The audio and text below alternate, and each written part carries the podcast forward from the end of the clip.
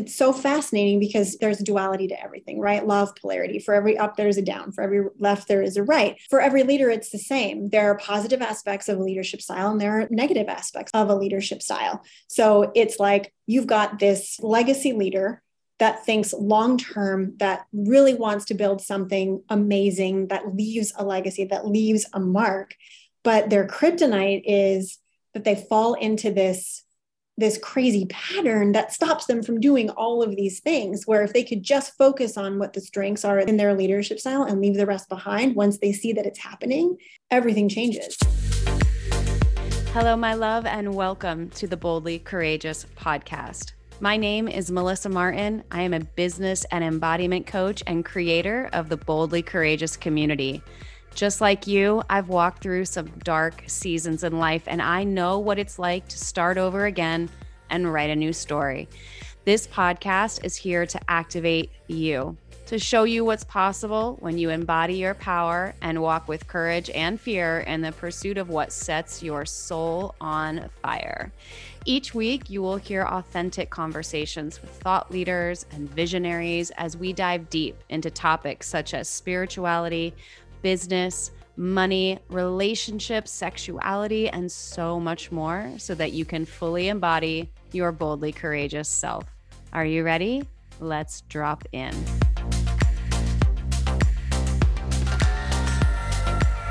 Hey, real quick before we dive into the episode, I need to let you know about something really, really special to me. So, if you're anything like me and you've had this calling on your heart to start a podcast, but you have no idea where to start, I want to introduce you to the incredible team that I have worked with literally from day one of launching Boldly Courageous over at Podcast and Co. They have just released a self-paced course called Launch Your Fucking Podcast.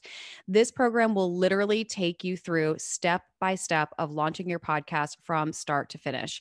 You will learn everything about how to create and find the foundation and mission of your podcast, how to come up with the perfect name, get super clear on your audience and the structure of your show. Also, you will learn how to record, how to produce, how to edit, and also hosting, music, creating the perfect cover, and building a successful launch strategy. Basically, by the end of the program, you will have launched a podcast that feels authentic and expansive to you, labeling you as the expert that is ready to impact and grow your audience in whatever phase of life they may be at. So, all you have to do is go to the link in the show notes, use code boldly courageous at checkout, and you will get $100 off the launch your fucking podcast course. So, now let's jump into the episode.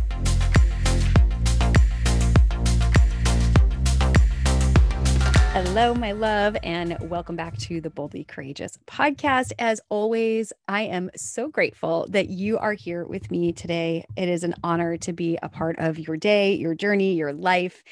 And I just want to say thank you for sharing the podcast, for tagging me on social, for sending me DMs and letting me know what your favorite episode was, what the takeaway has been. It truly is.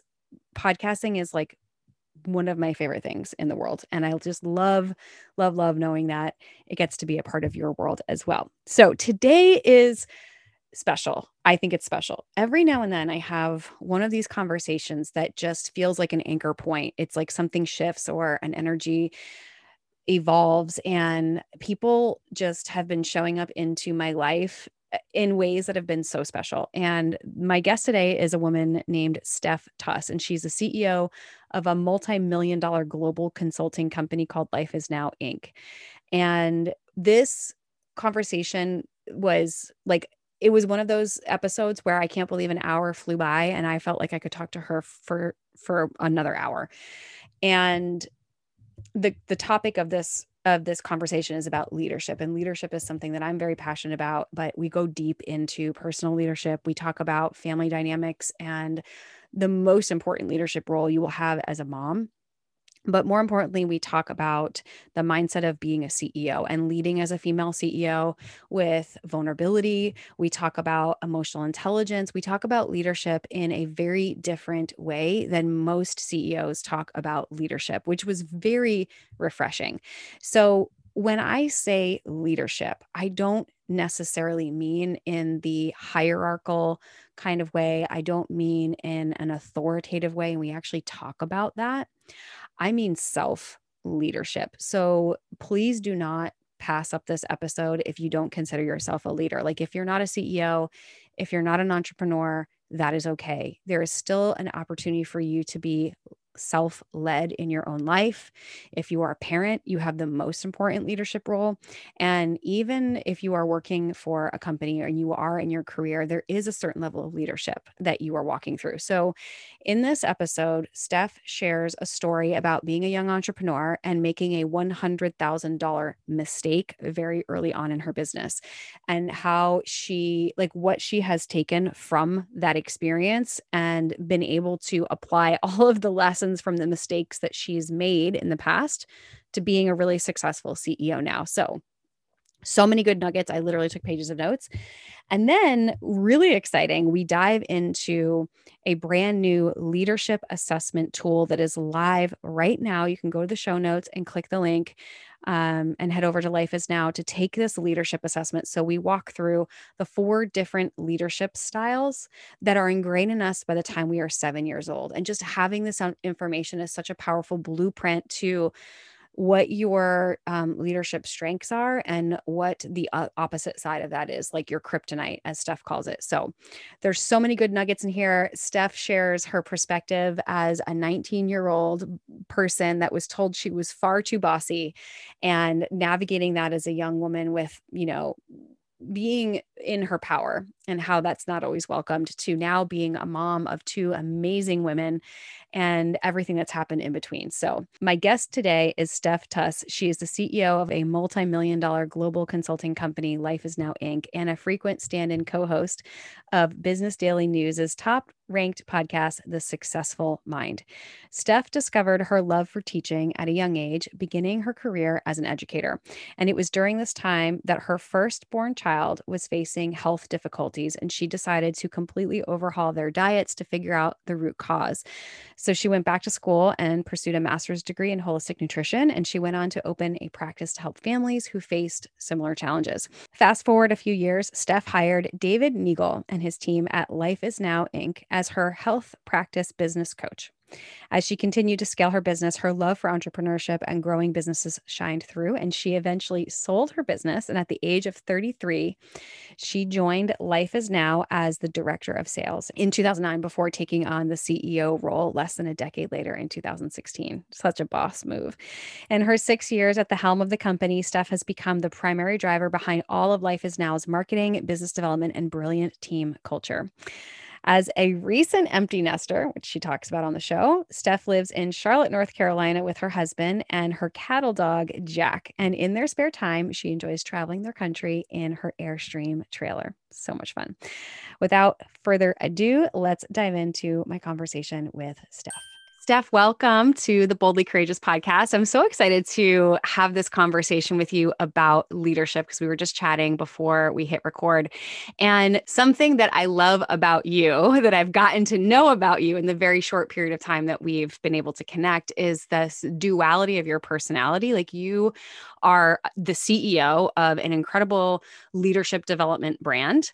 And you also live this super fun off the grid lifestyle of like fun and adventure. And, um, you know, you do the Airstream thing. So it's so interesting to see the multifaceted components of your personality and as we're getting to know each other it's just something that i'm i'm like loving and appreciating so thank you so much for being you and for being here thank you i'm super excited to be here so, what is one boldly courageous thing that you've done recently? Oh, one boldly courageous thing that I've done recently. I guess it's a it's any creative whatever they create is a part of themselves, right? So there's a little bit of vulnerability that that goes along with launching anything that you feel like you've put your heart and soul into. And we've just launched um, a a visionary leader assessment that I worked on for over six months to create and and really put together and was a little emotional about like actually having it be ready to have people go through it because you know when you release something into the world you could get positive feedback and you could also get negative feedback so i think the courageous thing that I that I've done recently is to is to kind of pour my heart and soul into this assessment um, to be in service to other leaders and also to like allow myself to be a little bit vulnerable. And if someone doesn't like it doesn't mean anything about me. Don't take it personally exactly i think as as uh, a lot of the people that listen to this podcast are entrepreneurs or they're digital content creators and there is that sort of like feeling in your body of i hope that this will be received. And so I'm curious have you ever walked through a scenario like that in the past where you've kind of put your heart and soul into it and maybe it wasn't received the way that you hoped it would have been?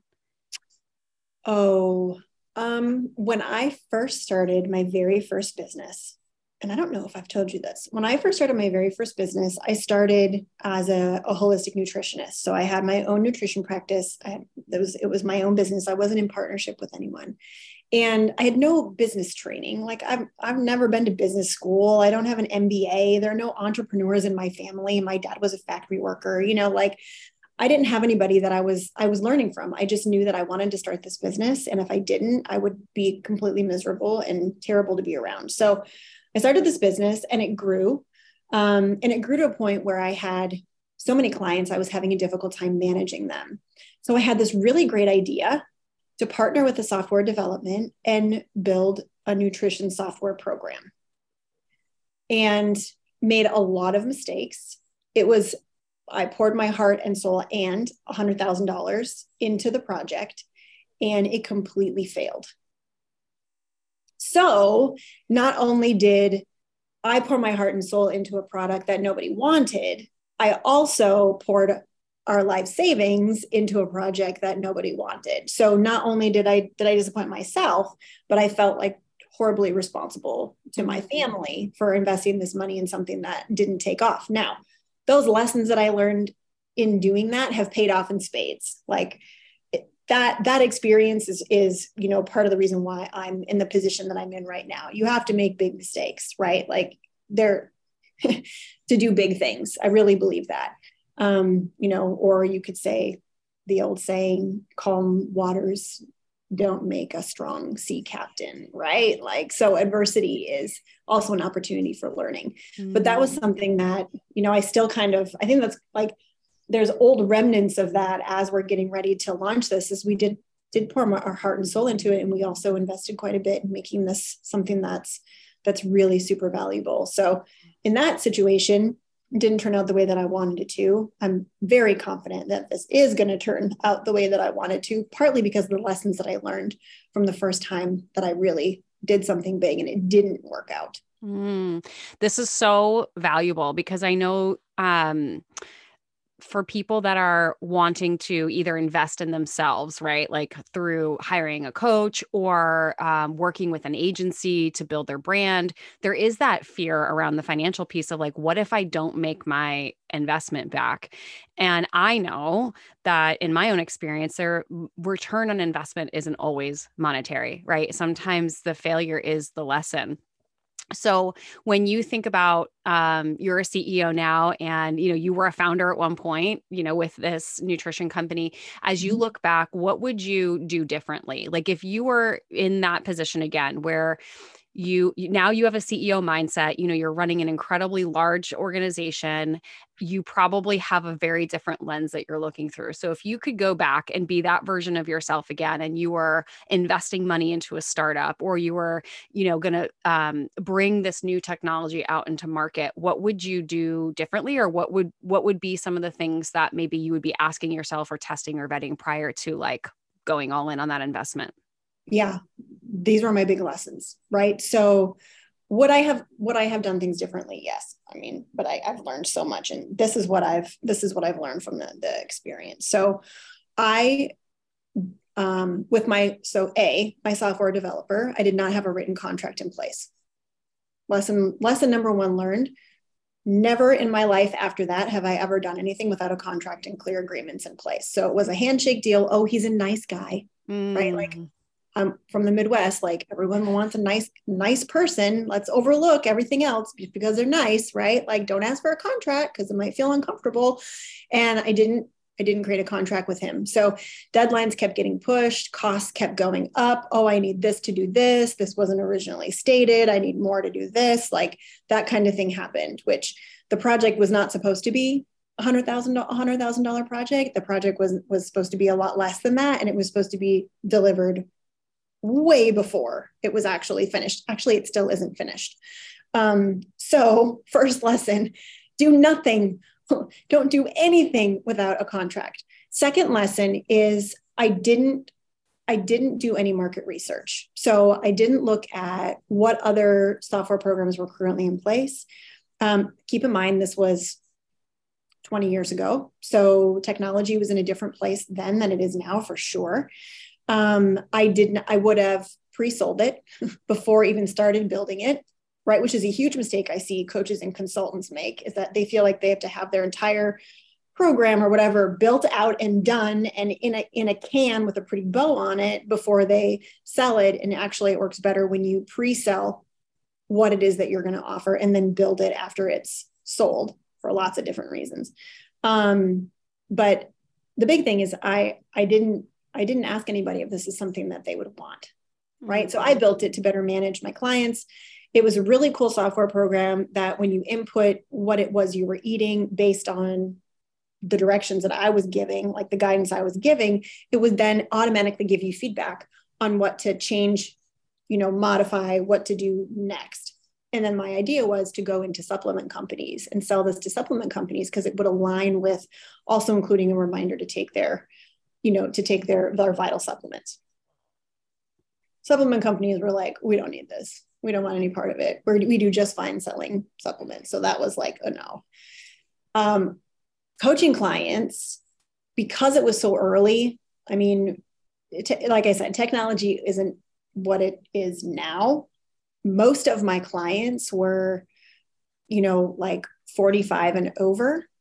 So not super great in technology. And at that time, smartphones were not really a, a thing right? I mean, you had your BlackBerry, and then start, smartphones were just starting to to come online. My thumbs could do some damage to a BlackBerry. I'm laughing because I had I remember the BlackBerry days.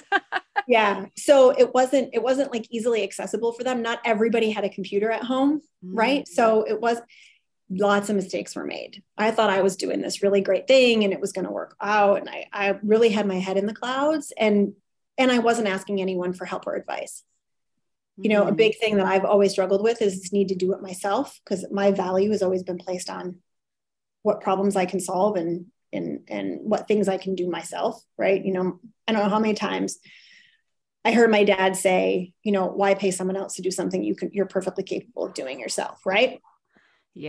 Yeah. Doesn't yeah. work if you're a business owner, just FYI. Um, so I didn't ask for advice. I could have reached out to people and asked advice, like, "What do you think about this? Do you think this is going to work?" And it, it, it, just, I just didn't.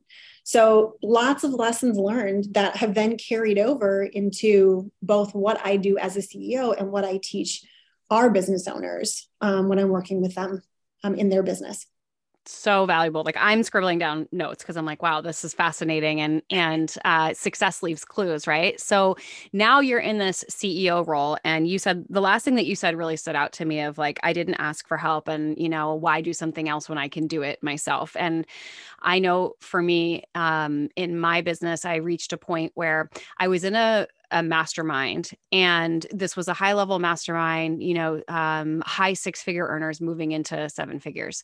And we were doing this exercise around income goals and really paying attention to like the thoughts or the beliefs that were coming up. And at the time i was i was in network marketing and i had a couple other businesses and i was making around 300000 a year which was really good. It was, it was great. And you know the goal is oh i want to hit that first million. Like i think a lot of entrepreneurs it's the the first mark is let me hit six figures in my business and then the next is i want to be a millionaire right?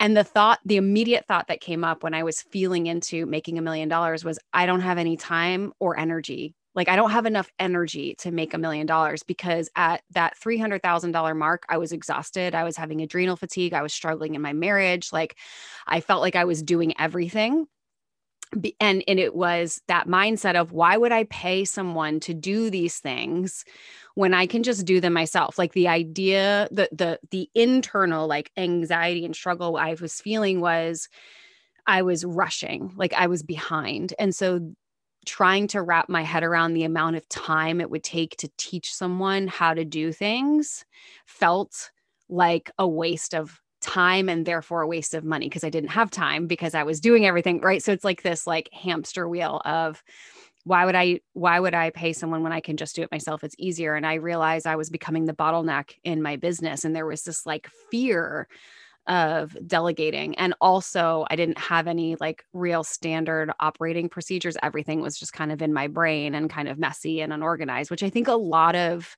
entrepreneurs deal with like when you get into oh. rooms with people and you're like, so what are your SOPs? And their eyes glaze over and they're like, what are you talking about? like, I don't know. I just know what to do. So now you're a CEO of a very successful company. And obviously you are not in a position where you can't ask for help. Like I I would imagine that is like literally your job title to ask for help and to delegate. So how do you do that now? Like again, thinking back to you know the the baby entrepreneur version of yourself being in the CEO role now like how can a young entrepreneur who's just starting their business think like a CEO versus think like a solopreneur in terms of like delegation and things of that nature so, well, specifically when someone's first starting in their business, generally the, my recommendation is always that they hire an executive assistant first or a personal assistant first, right? Because your time is really broken down into tasks. You can't manage time, but you can manage tasks. And so, if you can begin to identify which tasks you're currently doing that you would pay someone 10, 12, 14, $20 an hour doing, those are things that you shouldn't be doing yourself. And it's hard, right? It's really hard because most I hate I hate general blanket statements, but a lot of entrepreneurs get in the business that they're in because they love doing the thing that the business is is is delivering right mm-hmm. yeah. they don't get into business because they want to manage a team right? They don't get in the business because they want to figure out systems and they want to create an org, chart, org chart and they want to, like, that's not why they got into business. They got into business because they love the thing that they're delivering. Attorneys go into business because they love law. You know, coaches go into business because they've experienced coaching and it's changed their life. Like, everyone has a reason for going into business. And it's not that I've found because they want to manage people right or they want to they want to have a, a ginormous team or they want all these like you know leadership issues. So they go into business and they start they start doing all the things and then their identity is tied up into into the business right? So it's like their business is then a symbol of their worth.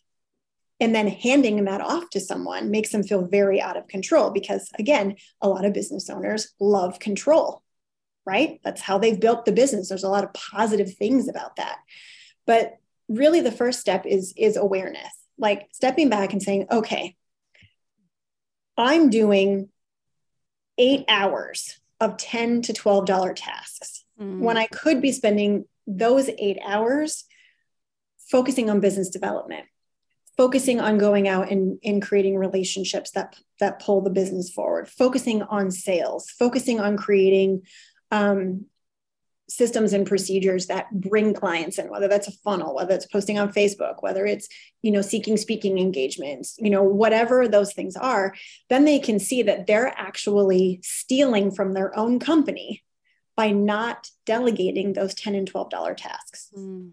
right? You're actually like robbing yourself by not by not handing some of those things off and it really depends on the person because you know you've got analytical decision makers that if you can put it in a mathematical equation and you can say look you pay this person you know $15 an hour to do these tasks. It's actually going to make you $5000 a month. Mm. right? They're like oh no brainer. I'm so going to hire this person you know quickly. Um, but then you have the people that can see the math and also don't think that they can that they can delegate. And that really comes down to, and I see this with women especially, it comes down to a worth issue, mm. right? They don't think that they're worth being supported, right? And they're getting their they're getting their feeling of worth filled by doing all the things in the business because their identity is tied up in it. So when they get that get to that point, they have to realize that they've got to adapt, adapt a new identity.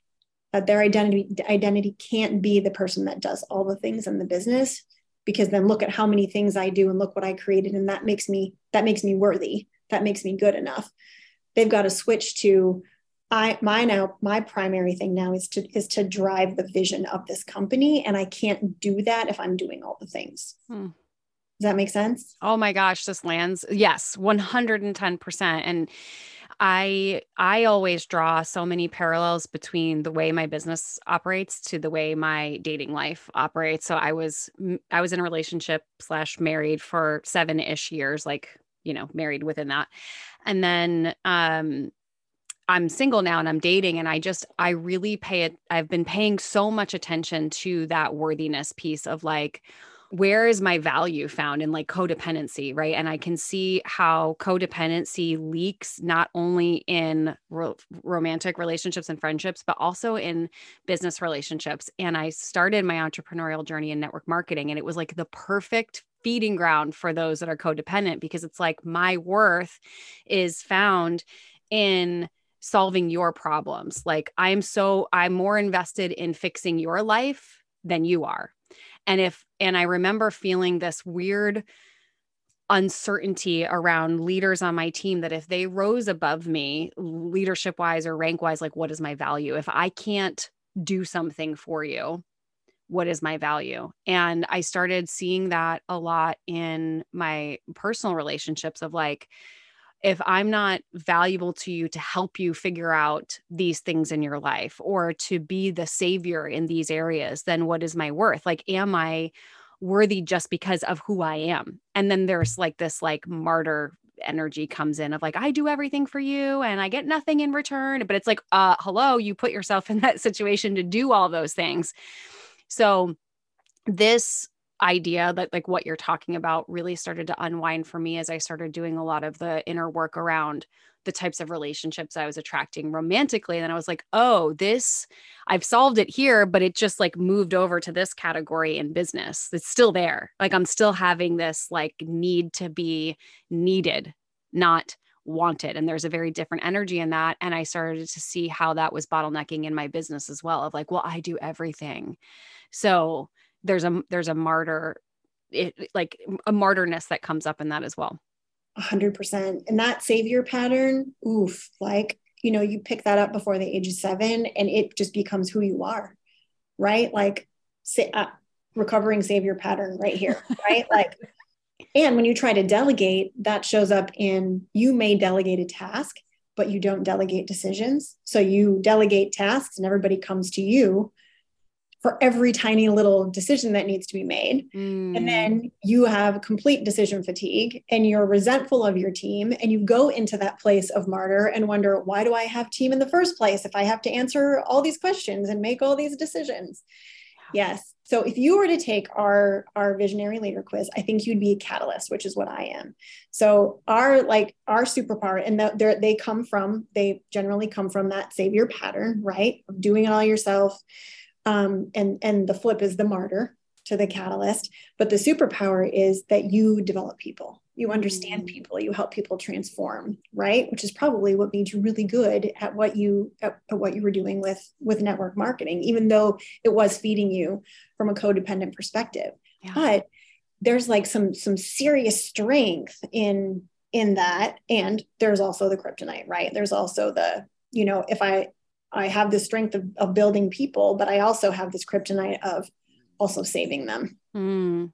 Right. Yeah. So there's a lot of like self awareness and that, like your strength. It's like, I love that you use the word kryptonite because it just, you know, it like uh, balances it out so well of the duality of like, ev- like the, the, the polarity or duality and strengths on, on, on the other side of that is also you know a weakness so to speak or an area of opportunity so let's talk about leadership because um, you mentioned this a couple times. This has been like a thread throughout the conversation. Um, and you mentioned in the very beginning about this assessment, this leadership assessment.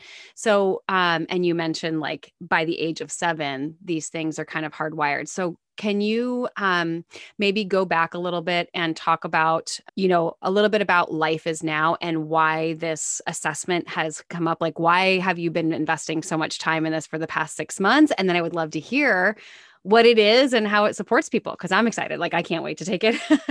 yes. So, we are Life is Now Inc. Um, we are consultants for small business owners.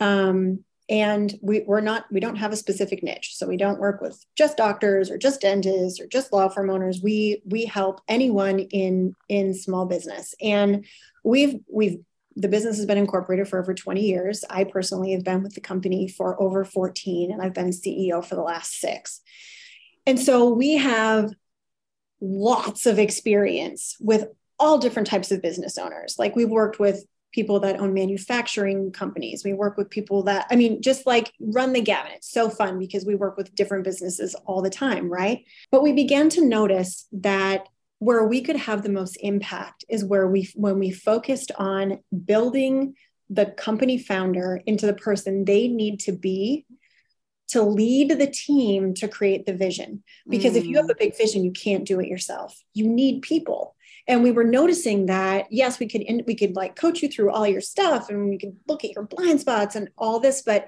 if we weren't focusing on how to speak with you directly in terms of your unique leadership style it kind of fell on deaf ears. So our focus has really turned to to focusing on founders but in a different way. We're looking at how we can consult with them from a place of this is kind of who you are. And i mentioned you know a lot of these things were established before the age of seven. Before the age of seven your mind did not have the ability to reject anything that you were exposed to right? So everything that you were exposed to went in at the age of seven then you began began to be able to discern yes i'm going to accept that or no i'm not going to accept that. But before the age of seven you're really a product of everything that you experienced around you people that raised you the the the, the messages and signals that you picked up on and you also kind of took on your roles at that time too based on your family dynamic right? So we were noticing that this was really showing up in leadership styles like we would start getting the, same questions like how do i get my team to do this? Or i'm so pissed off that i have this team and i'm paying them this and they're not doing this and everything takes longer than what it needs to be taking. And we started really looking at well what's actually causing this? And we we found that by focusing on the leader of the company and helping them become the most powerful leader that had a trickle down effect on their team. And then that had a trickle down effect on everything their team touched including their clients and their team's family. And we thought we have we have big goals to make a big impact right? Like we want to help the good guys win period. And so we were noticing that this was this was a game changer for for our clients and it was a win-win-win across the board for everybody else. So instead of focusing on like oh we're going to teach you this specific skill to overcome this or this specific skill to overcome this we really started focusing on okay what needs to shift in who this leader is being and then what systems align with this type of leader. So let me give you an example. One of the leadership styles in that that you know your the result is called the charismatic leader and here's the thing with the charismatic leader they don't want to be a leader. They don't want to be the leader of their company. They're not meant to be the leader of their company, right? But they also think that they have to. This is like Richard Branson trying to do all of the things in his company. He he's he does not want to be the leader of the company. He wants to hire this leader to run this and this leader to run this and this leader to run this because he has a big vision and he needs to communicate it to one person and then have that person be the leader of that company. But when you have a charismatic leader that doesn't realize that it's okay for them not to be the leader, that it's okay for them to hire an integrator or to hire a second in command or to hire a me, because my business partner, the founder of Life is Now, is a charismatic leader. He did not want to lead. And he he knew that. He knew that actually leading was his kryptonite. Hmm. Because he, he doesn't communicate clearly. He sees everything in his head, but he can't communicate it so everybody can can can figure it out. Can you imagine what happens in a business with a charismatic leader that's trying to be something that they're not?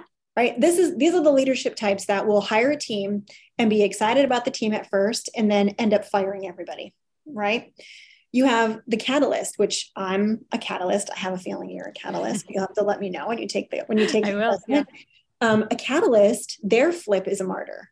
So they're really great at building team. They're great at developing relationships. They're great at communication and connection, and they galvanize team behind a behind a vision. They're very clear um, communication, but their kryptonite is their need to be doing all the things.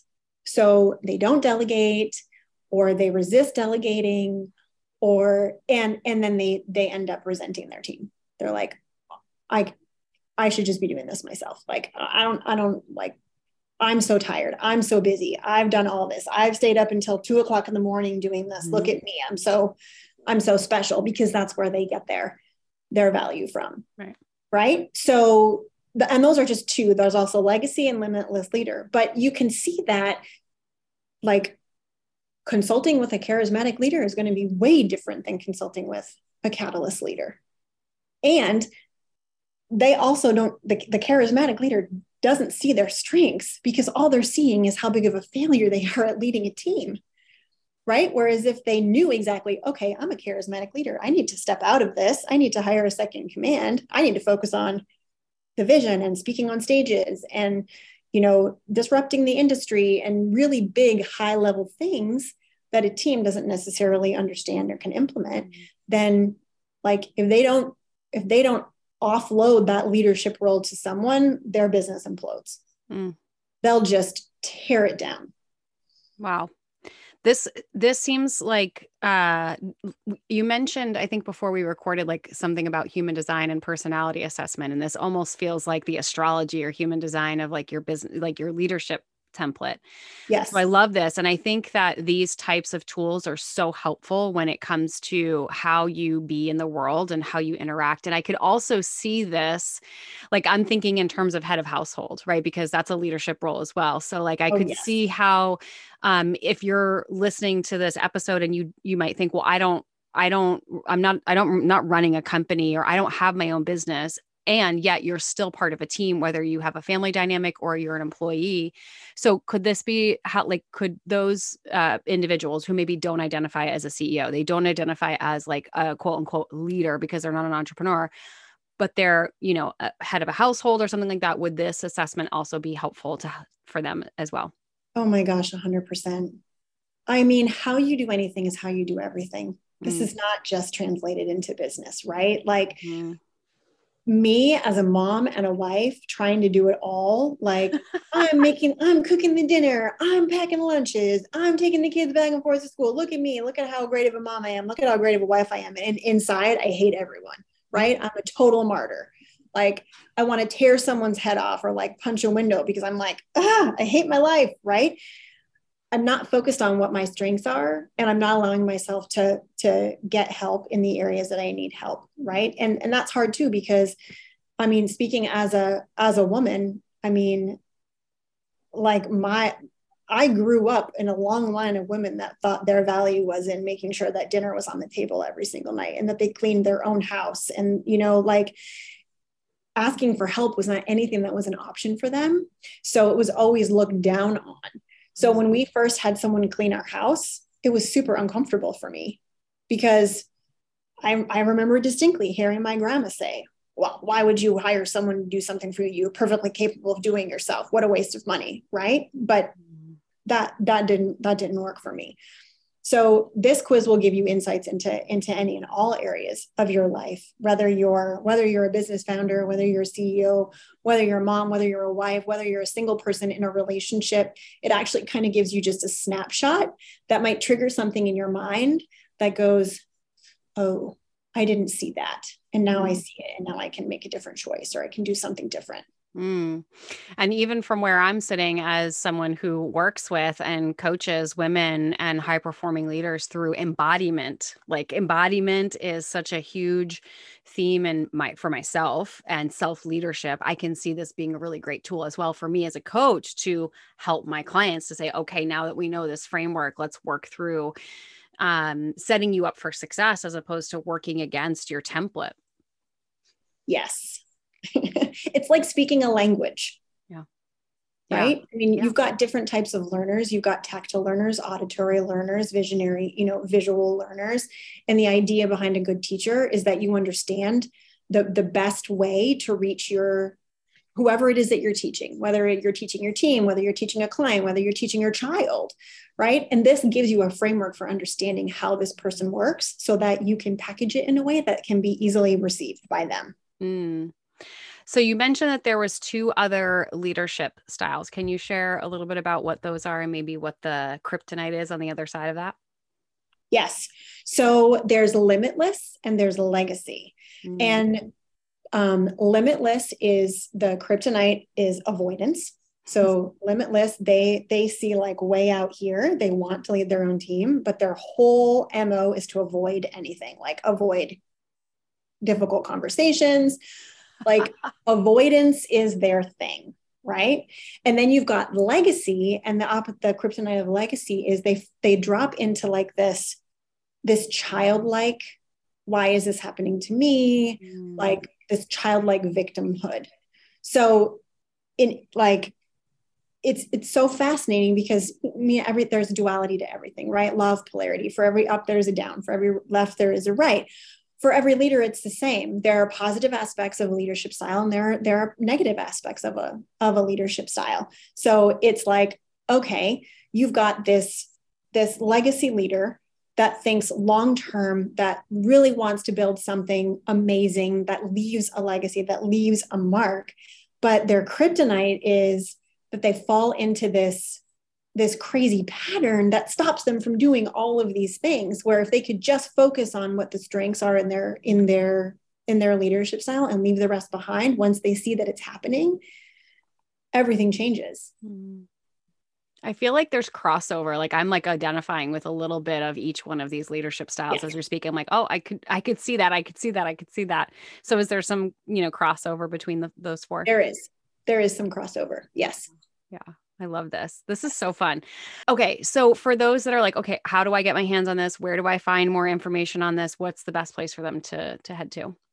So, there is a link um, I don't know what the link is, but I know it's going to be sent to you. Um, we'll put it um, in the show notes because I know it hasn't launched yet. As we're recording this, it hasn't even launched yet, which is exciting. So we'll it's launching the, the day this launches. But you can go to our website, which is Life Is Now Inc. That's I N C, lifeisnowinc.com. And uh, right on the front page of the website, you'll see the um, Visionary Leadership Assessment, and you can take it right from there.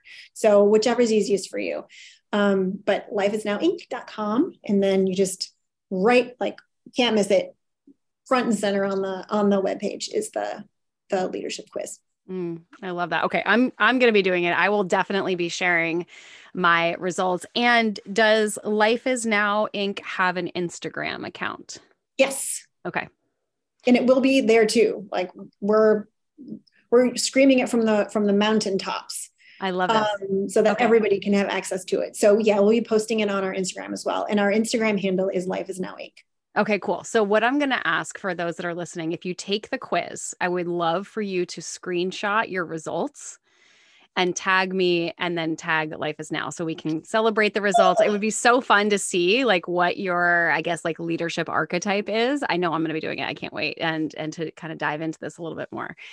Okay, so I'm curious, right? You've been CEO for 14 years, is that correct? Six years. Six so years with the company. I started with the company 14 years ago, and I've actually been CEO for six. So badass.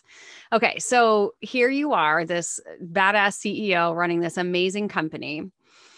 If you could think back to like 19 or 20 year old version of you, and she's like, you know, probably getting getting ready to go off to college or whatever and she sees you as CEO like what what would be in her mind about being like hey one day you're going to be ceo of a, of a major company what would she be thinking? She would never believe it. My 19 year old self would never believe what i'm doing right now. Like it wasn't even in her in her like in her awareness. So my 19 year old self had all kinds of beliefs about how she needed to stop being so bossy right? That was the that was the message that i received my entire life. Like stop being so freaking bossy steph. Like stop being bossy. And i'm from a long line of farmers so my nickname was actually bossy the cow. Not because i was overweight so no they weren't attacking my weight. It's not that. It's because that in every like herd of cattle there's one cow that like leads everybody else right and they called that was bossy the cow that was the, the boss cow so my whole life i grew up being told, stop being so bossy, right? So if I were to say something to my 19 year old self, I would say, be freaking bossy. Like, own that. That's a leadership quality. Um, because I think so many, so many of us, especially as girls, and even now, it, it's like, shh, don't be so bossy. Nobody likes nobody likes a bossy girl, right? Where if someone would have stopped and said, "No, you know what? You're not bossy. You've got leadership skills." like let's develop those leadership skills um, i think that there will be a, a, lot more girls that felt way more empowered and confident in what they knew and who they who they are and they wouldn't feel i'm getting emotional i'm sorry they wouldn't feel so tamped down yes so that's what my that's that's what i would tell my 19 year old self hmm. thank you so much for sharing yes. that and i resonate yes. with that and um, I'm not a parent. I'm not a mom.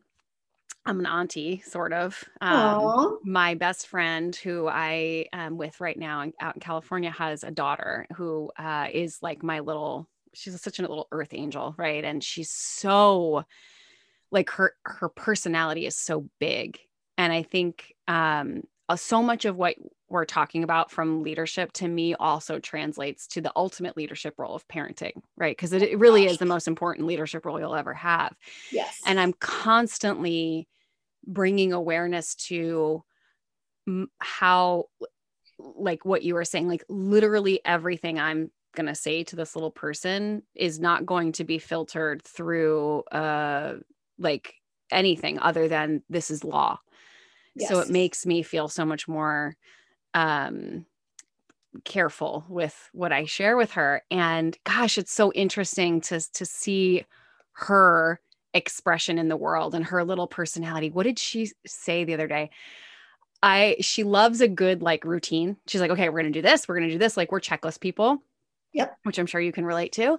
Yes, so she loves a she loves a good checklist. She loves a good agenda. So I I said to her like, you know, is we're going to go to cheer practice and then you're going to come home, you're going to take a shower, we're going to eat dinner, we'll finish your homework. And then if there's time left over, you can watch your iPad. And she was like, I am not agreeable to these terms. And I just looked at her and I'm like, what did you just say? Like, she's like, uh, no, auntie, I am not agreeable to these terms. And I'm just like, oh my God, who are you? Right. That's amazing. And it's like, it is, it is, uh, it is something to be celebrated but i'm i'm curious now having you having been on the other side of this you're a, you're a ceo you're in a leadership role but you're also a parent right? So how has becoming how has being in a leadership role changed the way that you have parented and, and raised your children?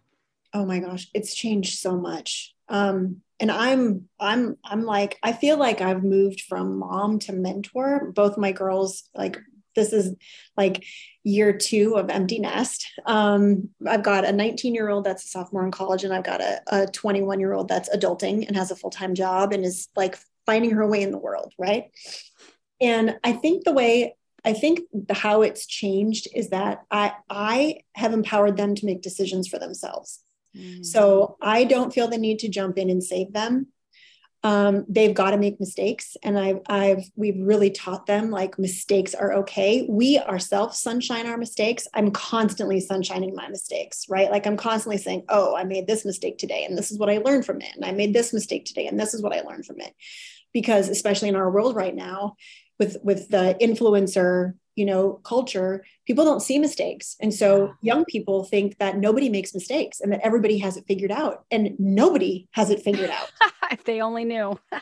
Right? So giving them by modeling giving myself permission to make a mistake by by modeling giving my giving myself permission to not be perfect it gives them permission for those things too. And it also allows them to see mistakes as opportunities which i think is huge in leadership right? Like if you don't see opportunity in mistakes, all you make it, all you make mistakes mean is that you're a bad person mm. and nothing good comes of it, right?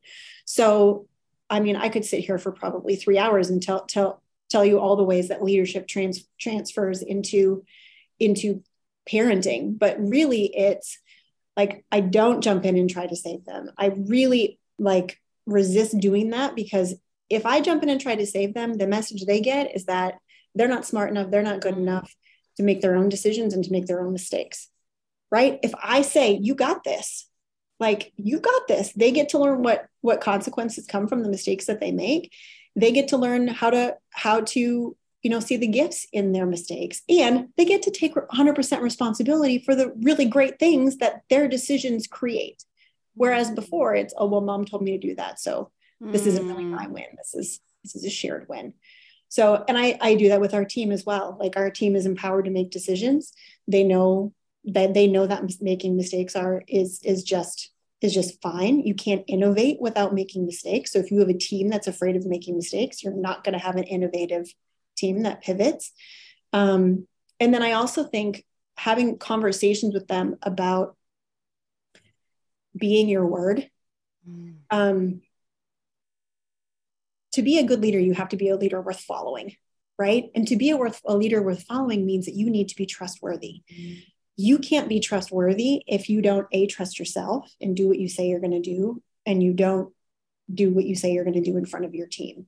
So what we've instilled in our girls is that look, if you're going to say that you're going to do something, you got to follow through because every time you don't, you break trust with yourself and you feel untrustworthy, which then other people pick up on as untrustworthy. And your your self-esteem is built through your own self-trust, right? So don't tell someone you're going to do something that you're not going to do.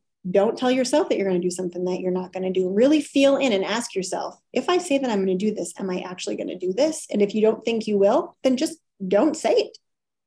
Mm. Right? Like build that trust with yourself so that you can you can um you can rely on yourself you have confidence in yourself that no matter what happens, you can deal with it. Mm. Right. But if you don't do that, if you continually break trust with yourself, you continually say you're going to do things that you don't do, then you actually become way weak when it comes to both leading yourself and leading an organization and parenting. Like your kids watch everything that you do, model that for them, right? It's not like, do as I say, not what I do. That's not that's not good parenting. It's like I'm, I'm modeling what I'm teaching them mm. because they're learning more from watching me than they are from hearing what I'm saying to them. This is like this is what true leadership or personal power really is, right? Like being the example, not being the expert.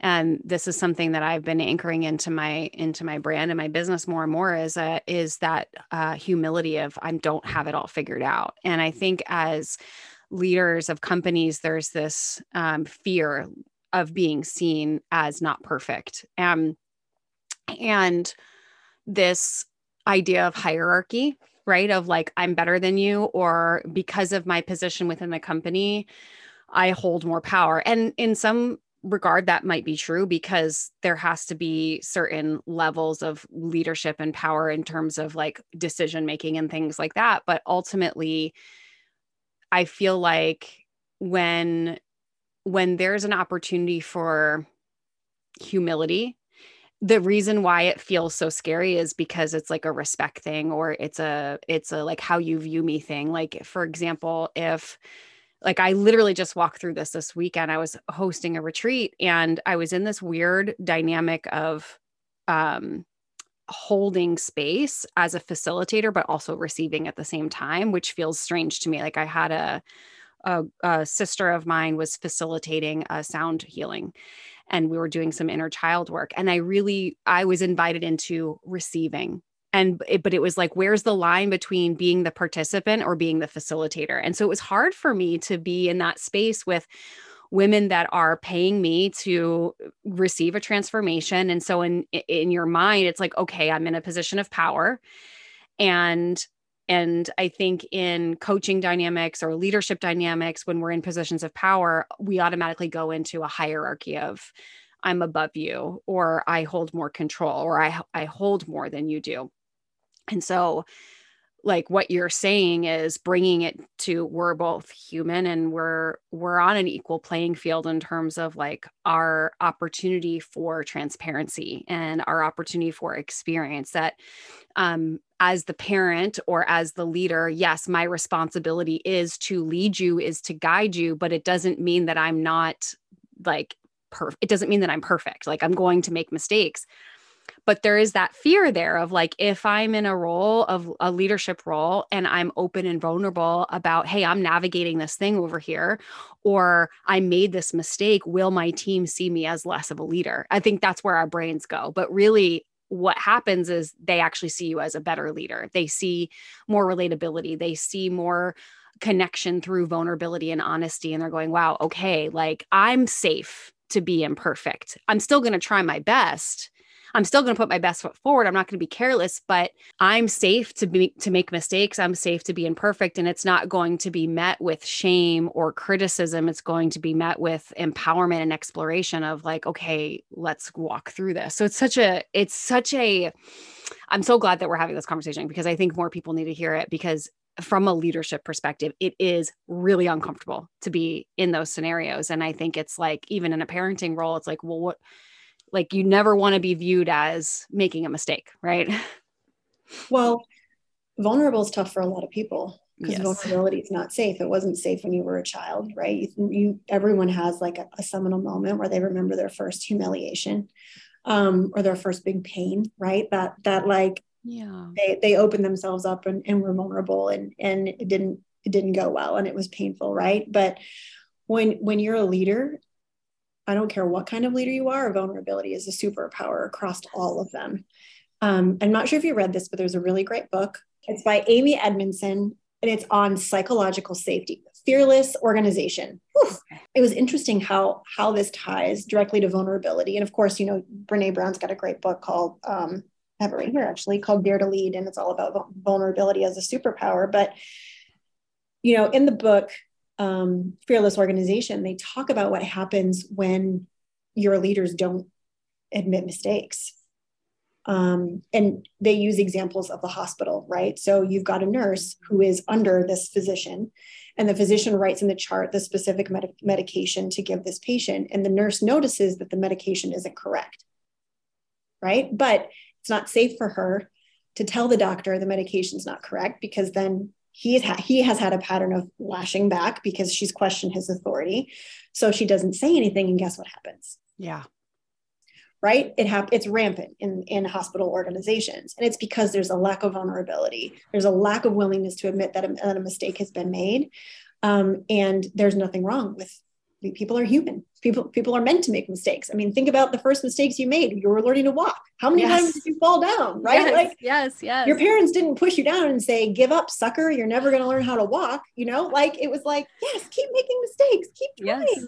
And then you go to school and then it becomes not okay to make mistakes anymore because you get embarrassed by mistakes. So you go to the board and you add the wrong equation up incorrectly and class laughs, right? So you put an armor on and you decide that you're not going to be vulnerable anymore and you're not going to you're not going to let people see your mistakes. And that doesn't translate when you're in a leadership role. So great book. Uh, it's very dense, it's very thick.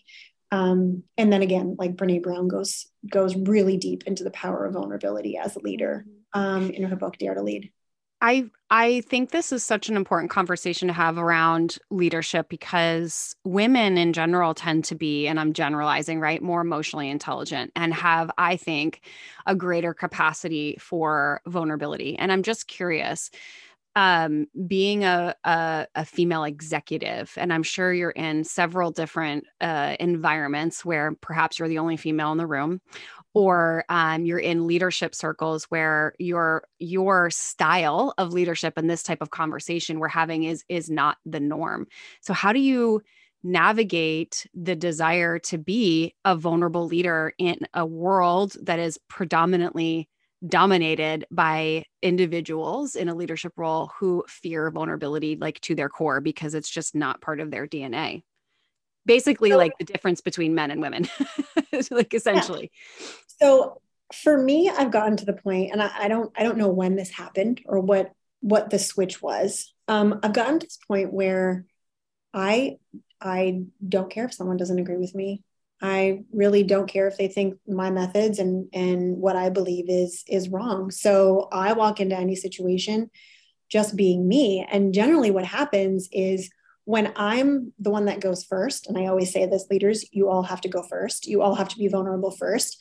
When I go first, people either lean in mm. and they mm. want more of that and they want to learn how to do that themselves and they're interested by the conversation or they lean back and they self-select out and that's the that's the beauty of anything that polarizes right like those people i don't want in my circle anyway right mm. like they can do their own thing maybe it works for them they've got people that want to want to to do things their way but if i'm hiding who i am then I'm back to having that armor on. I'm not leading myself. I'm not being true to myself. I'm not being my own word, and I'm breaking trust again with myself. So, in any situation, do I feel, I mean, does it bring up uncomfortable feelings in me? Yes. Do I want to blend into the wallpaper like I wanted to when I was in high school and I you know, walked into a party? Right. Yes, absolutely.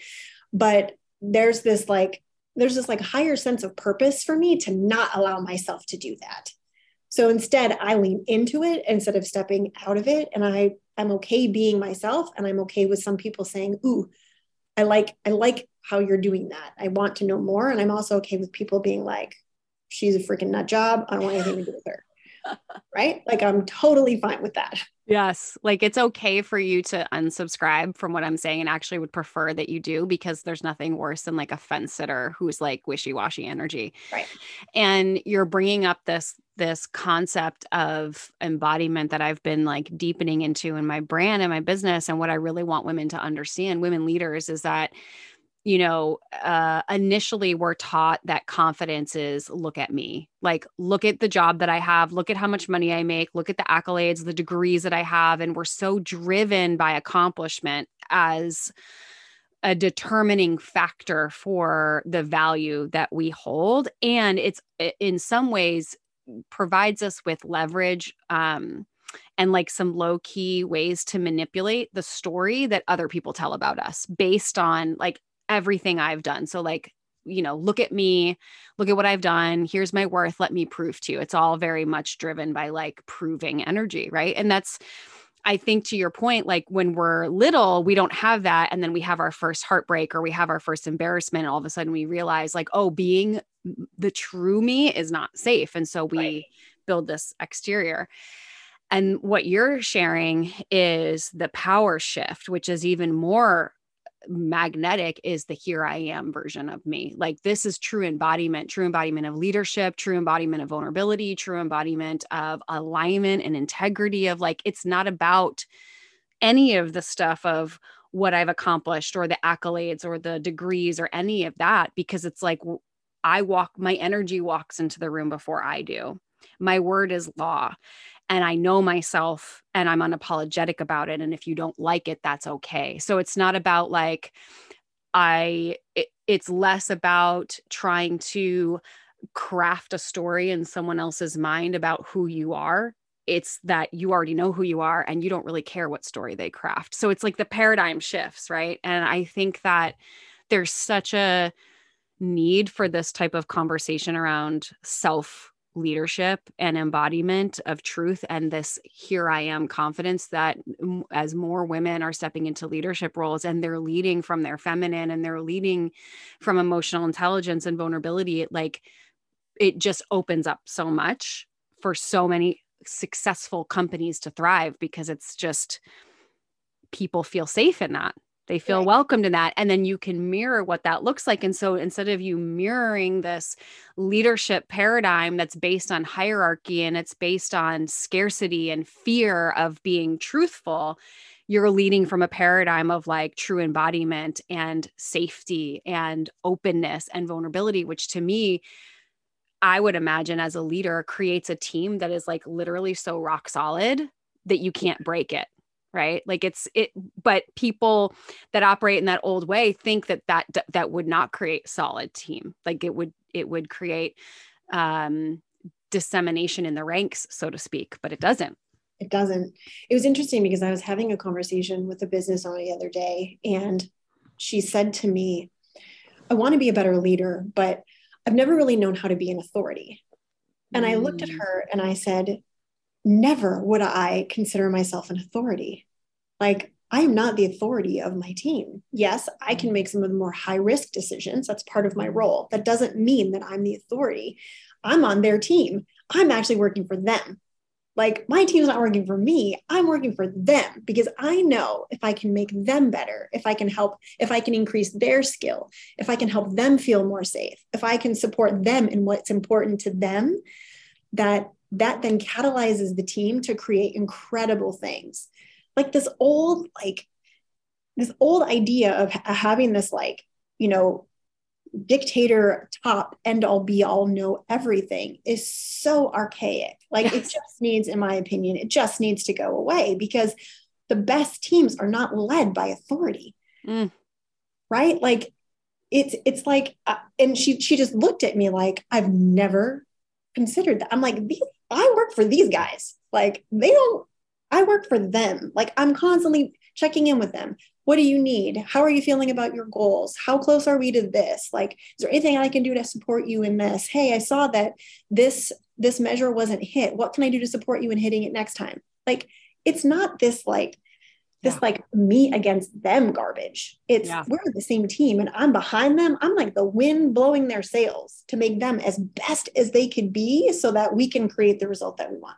Mm, that word authority landed so deeply for me. That's the word I was looking for, and I couldn't quite find it. Probably because I don't align with it, and like my body literally doesn't like the word authority. Yeah. So yeah. I was like, I can't quite find the word. And when you said it, I was like, oh, that's it. Yeah. And authoritative leadership feels very much top down yeah. versus what you're saying feels very much bottom up, which feels way better and more supportive. Right. So clearly we can go down so many rabbit holes with this conversation. I'm like, oh, there's so much juice here. And I really hope that um if you guys are listening that you're like this is landing because it is such an important conversation and um gosh yeah i feel like we could talk just like talk about this for hours so um okay so where can people find you connect with you connect i mean we already talked about the website but what's the best if people want more of you in their life what's the best way for them to connect with you so if you want more me in your life, I have my own Instagram account. It's at Steph Tuss. So this was all part of me as part of the rebrand. I'm not, I may have just made my account public like four four months ago because I was perfectly fine, like staying hidden. So yes, please follow me on Instagram. I post all kinds of really cool stuff, um, stuff from me personally, like how I manage my life, and also um, how we manage uh, our team. So I love for you to pop in. And oh my gosh, if you take the the leadership assessment, slide into my DMs and tell me what kind of leader you are. It would be like it would make my day to know that people are are enjoying this this assessment and that's making a difference for them. So mm. yeah, for me personally, at Steph Tuss on Instagram. And we'll pop that in the show notes. Yeah, I love following your adventures and the airstream and all the fun things that you and your husband do. It just seems like again, I love I love seeing the duality of your life of like this boss CEO but also like out in nature and playful and fun and like there's room for all these different archetypes and I really I just I I've really enjoyed seeing you kind of express those different archetypes. It's been super fun for me. Yes, it's it's it's fine to be a female and be a complete person is like wow what a novel idea. you can be a complete person this morning i posted on instagram hey look i watched an instagram reel and learned how to do a messy bun. I was like, literally thinking like wow it? your bun looks really i'm like her bun looks really good. Like i'm digging it. I nailed it right? but it's it. like i yeah. mean there's no like there's no armor that needs to be up. Like we can all just be human beings and appreciate each other for who we are all of us not just the mm-hmm the CEO that's you know leading this company. I'm also I'm also a mom. I'm also in love with my dog. We also travel in airstreams. We all I mean I I love oat milk ice cream. I mean like there's like there's whole people, right? There's whole people and I think sometimes people only only allow um, other people to see just a little the smidge that feels safe. Yeah, I love the humanness that's coming out of um like you're seeing more and more leaders and companies like sharing those the humanness of of their life and I just think it's so I, I mean it puts a bow on this conversation so perfectly. Yeah. So, thank you. Okay, yes. last question. Yes. What are you celebrating right now? Oh, well, I'm celebrating the launch. Obviously, I've been blab- blabbing about that for the last hour. Um, I'm celebrating my two girls who are doing really well, independent. They're they're making mistakes. They're learning their way. Um, they're being successful in the world, which I mean, that's like I've kept them alive, and they're actually like flourishing. So I'm celebrating um, myself as a mom, um, and I'm also celebrating my team. Honestly, like we could not have done what we've done without like the amazing people working behind the scenes. As part of our team to make all this happen because this is not me. Like I did not do all this. They did all this. And it was because they aligned with what with what our bigger mission is and wanted to be a part of it. So mm. huge win, huge celebration. I love that. Do you have anything planned to actually celebrate? So we are going, we are all going to a masquerade ball tomorrow. Our whole team, we're dressing up in like total formal attire. I mean, we don't we don't give ourselves permission to do this enough. We're dressing up in formal attire. We're all wearing masks. We're going to this masquerade ball in support of um, a, a, foundation that's local to us here in Mooresville, North Carolina, called the Mayor Foundation, which supports the the children's homes in our area. And we're going to just enjoy each other's company and celebrate and have an absolute fantastic time. That sounds like so much fun. Are you, yes. Is it like black tie? Like you have a fancy gown and all thing? Legit black tie. like you know, gown red, you know, lace off the shoulder, hair done, like guys in suits and t- yeah, oh yeah, it's it's going to be so much fun. Drinks, dinner, dancing in this beautiful ballroom. Yeah, it's going to be really really fun. And I get to do it with my team, which I mean, I would go, well, we have, but I would go on vacation with my entire team. I love every single one of them. Oh, that sounds like so much fun. Okay, please post on social so I can follow. Oh, yes. There will be so, lots of pictures posted on socials.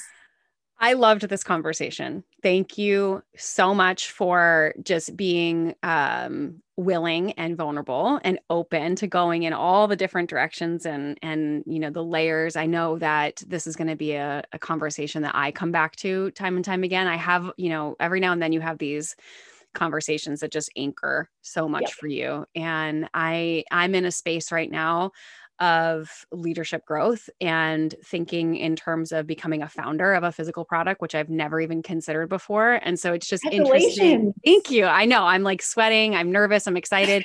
it's in a space that I feel wildly uh unqualified for which means like hey i get to lean into this more so it's no surprise that um the universe brought us together to have this conversation because you know it's bi-directional right so thank you so much for your light and your gifts and um, you guys if you're if you're loving the conversation please share it with someone that you know would love it and take the quiz take the assessment screenshot it tag Steph, you can tag me, tag Life is Now. Um, I want to see what your leadership style is. I can't wait to see what mine is as well. So thank you so thank much. Thank you. This, is, this was amazing. Thank you. And until the next episode, live your boldly courageous life. Thank you so much for living your boldly courageous life with me today. I am beyond grateful for you and this amazing community we are building together. It's truly my mission to get this message out into the world and empower others to step fully into the life they've always dreamed of. I would be so incredibly grateful if you would join me in this mission by sharing this episode with your friends and heading over to iTunes to leave me a five star review. And until the next episode, remember to live your boldly courageous life. Bye.